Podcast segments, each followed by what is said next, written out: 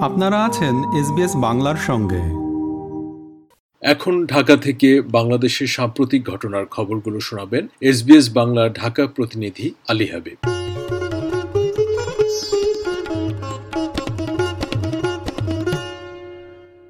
আইনমন্ত্রী আনিসুল হক বলেছেন, নির্বাহী আদেশে বিএনপি চেয়ারপারসন খালেদা জিয়ার সাময়িক মুক্তির ক্ষেত্রে রাজনীতি করা নিয়ে কোনো শর্ত দেওয়া হয়নি, তবে তার শারীরিক অবস্থা রাজনীতি করার মতো নয়।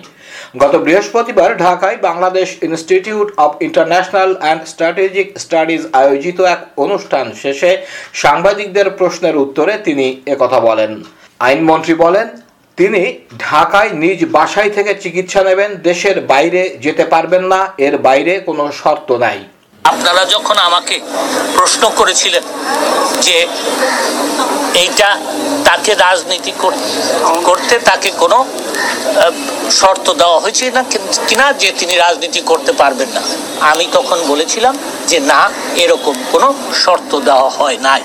আমাকে সত্য আমি সত্য কথা বলি এবং সেই জন্য সত্য কথা বলেছি।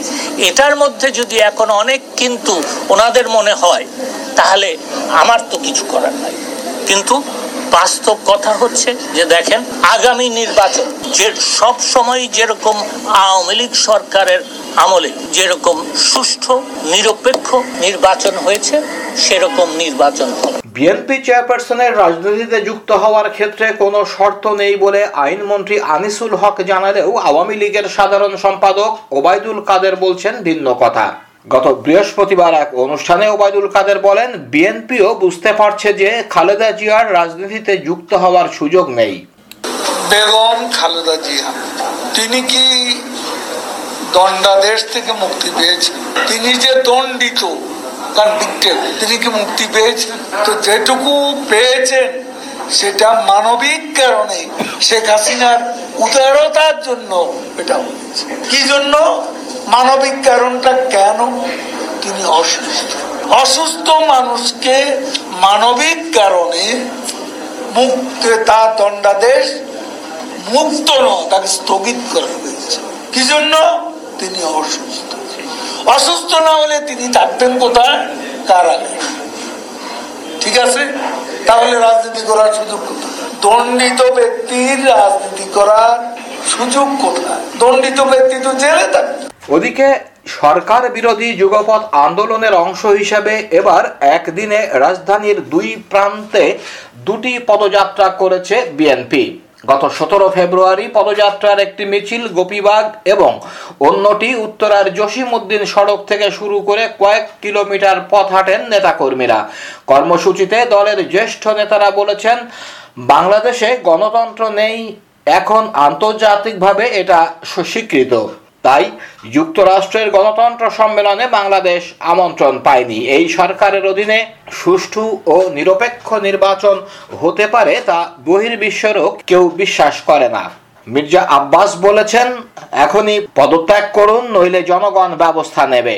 মতিঝিলে ঢাকা মহানগর দক্ষিণ বিএনপির উদ্যোগে পদযাত্রা শুরু হওয়ার আগে সংক্ষিপ্ত সমাবেশে মির্জা ফখরুল নির্বাচন নিয়ে তার দলের অবস্থানও পুনর্ব্যক্ত করেন। তিনি বলেন আওয়ামী লীগ সরকারের অধীনে বিএনপি নির্বাচনে যাবে না। আসছে, সেখানে বলতেছেন প্রধানমন্ত্রী যে আওয়ামী লীগের নেতৃত্বে সরকারের অধীনে খুব ভালো নির্বাচন হবে। সবাই আমাদের ভোট দিতে পারবে। ঘোড়াও তো হারতে শুরু করছে তাই না? আজকে সেই নির্বাচনে বিএনপি না, বাংলাদেশের মানুষ যাবে না। আমাদের প্রধান সাহেবের কথায় বলতে হয় কুত্তা মার্কা নির্বাচনে বিএনপি আর যাবে না আন্দোলনকে এমন ভয় পায় যে এখন নাকি তারা পাহারা দেয়।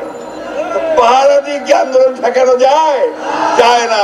তখন পালাবার পথ খুঁজে পাবে না বন্ধুগণ। ঢাকার দৈনিক কালের কণ্ঠে প্রকাশিত এক খবরে বলা হয়েছে, আগামী জাতীয় সংসদ নির্বাচনী বৈতরণী পার হতে আপাতত তিনটি বিকল্প নিয়ে প্রস্তুতিমূলক কাজ করছে ক্ষমতাসীন দল আওয়ামী লীগ। বিএনপি সহ নির্বাচন অথবা বিএনপি ছাড়া নির্বাচন এই দুই বাস্তবতা মাথায় রেখেই বিকল্প ভাবা হচ্ছে।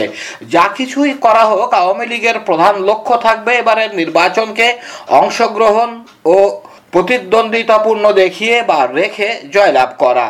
মূলত তা নিশ্চিত করতেই একাধিক বিকল্প নিয়ে কাজে হাত দিয়েছে দলটি, কারণ এবার সব মহল থেকেই অংশগ্রহণমূলক ও প্রতিদ্বন্দ্বিতাপূর্ণ নির্বাচনের জন্য চাপ আছে।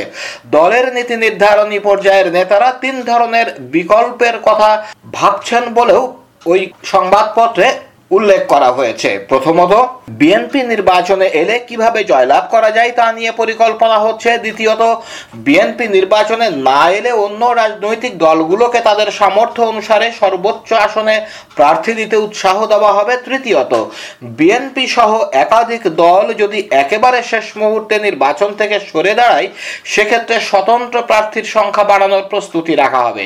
এক্ষেত্রে বিভিন্ন শ্রেণি, পেশার প্রতিনিধি, এমনকি বিএনপির সাবেক এমপিদের স্বতন্ত্র প্রার্থী হিসাবে দেখা যাওয়ার সম্ভাবনা আছে।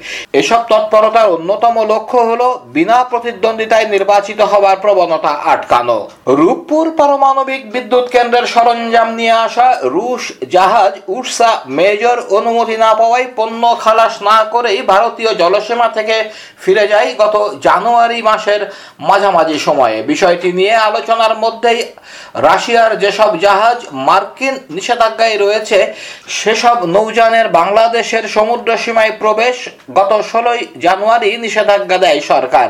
ওই সিদ্ধান্তের প্রেক্ষাপটে গত মঙ্গলবার মস্কোতে বাংলাদেশের রাষ্ট্রদূত কামরুল আহসানকে তলব করা হয় বলে খবর দেয় দেশটির সংবাদ সংস্থা তাস। যুক্তরাষ্ট্রের নিষেধাজ্ঞায় থাকা রাশিয়ার উনসত্তর জাহাজকে বাংলাদেশে ভিড়তে না দেওয়ার সিদ্ধান্তের পর মস্কোতে রাষ্ট্রদূতকে তলবের ঘটনাকে বিচ্ছিন্ন বিষয় হিসাবে দেখছে বাংলাদেশ। পররাষ্ট্র মন্ত্রণালয়ের মুখপাত্র সেহরি সাবরিন বলেছেন, জাহাজ সম্পর্কিত এই সমস্যাটি কিন্তু তৈরি হয়েছিল আরও ছয় সপ্তাহ আগে, কিন্তু আমাদের রাষ্ট্রদূতকে আলোচনার জন্য ডাকা হয়েছে একুশ ফেব্রুয়ারি তারিখে। সুতরাং আমরা মনে করি যে আমাদের দুই দেশের বিদ্যমান বন্ধুত্বপূর্ণ সম্পর্কের ক্ষেত্রে এবং দ্বিপাক্ষিক সম্পর্কের ক্ষেত্রে একটি বিচ্ছিন্ন ঘটনা কোনো বিরূপ প্রভাব ফেলবে না। গত বৃহস্পতিবার পররাষ্ট্র মন্ত্রণালয়ে সাপ্তাহিক ব্রিফিংয়ে সাংবাদিকদের প্রশ্নের জবাবে তিনি এ কথা বলেন। বোঝাপড়াটা কিন্তু এতটাই ভালো যে আমরা মনে করি না যে যে জাহাজের একটি বিষয় নিয়ে দু দেশের মধ্যে যে বিদ্যমান দ্বিপাক্ষিক এবং বন্ধুত্বপূর্ণ সম্পর্ক, সেক্ষেত্রে কোনো বিরূপ প্রভাব পড়বে। আর আপনারাও খেয়াল করবেন যে জাহাজ সম্পর্কিত এই সমস্যাটি কিন্তু তৈরি হয়েছিল আরও বিগত, গত ছয় সপ্তাহ আগে। কিন্তু আমাদের রাষ্ট্রদূত মহোদয়কে আলোচনার জন্য ডাকা হয়েছে কিন্তু গত একুশে ফেব্রুয়ারি। বাণিজ্য নির্ভর একটি দেশ। আমরা কিন্তু বাণিজ্যের বাণিজ্য সম্পর্কের ক্ষেত্রে কিন্তু আমরা সকল দেশের সাথেই সম্পর্ক বিদ্যমান রাখছি এবং আমদানি, রপ্তানির ক্ষেত্রে আমাদের কিন্তু সবার সাথে একটি সুসম্পর্ক বজায় রেখে আমাদের জাতীয় স্বার্থ নিশ্চিত করার জন্য আমরা কাজ করছি।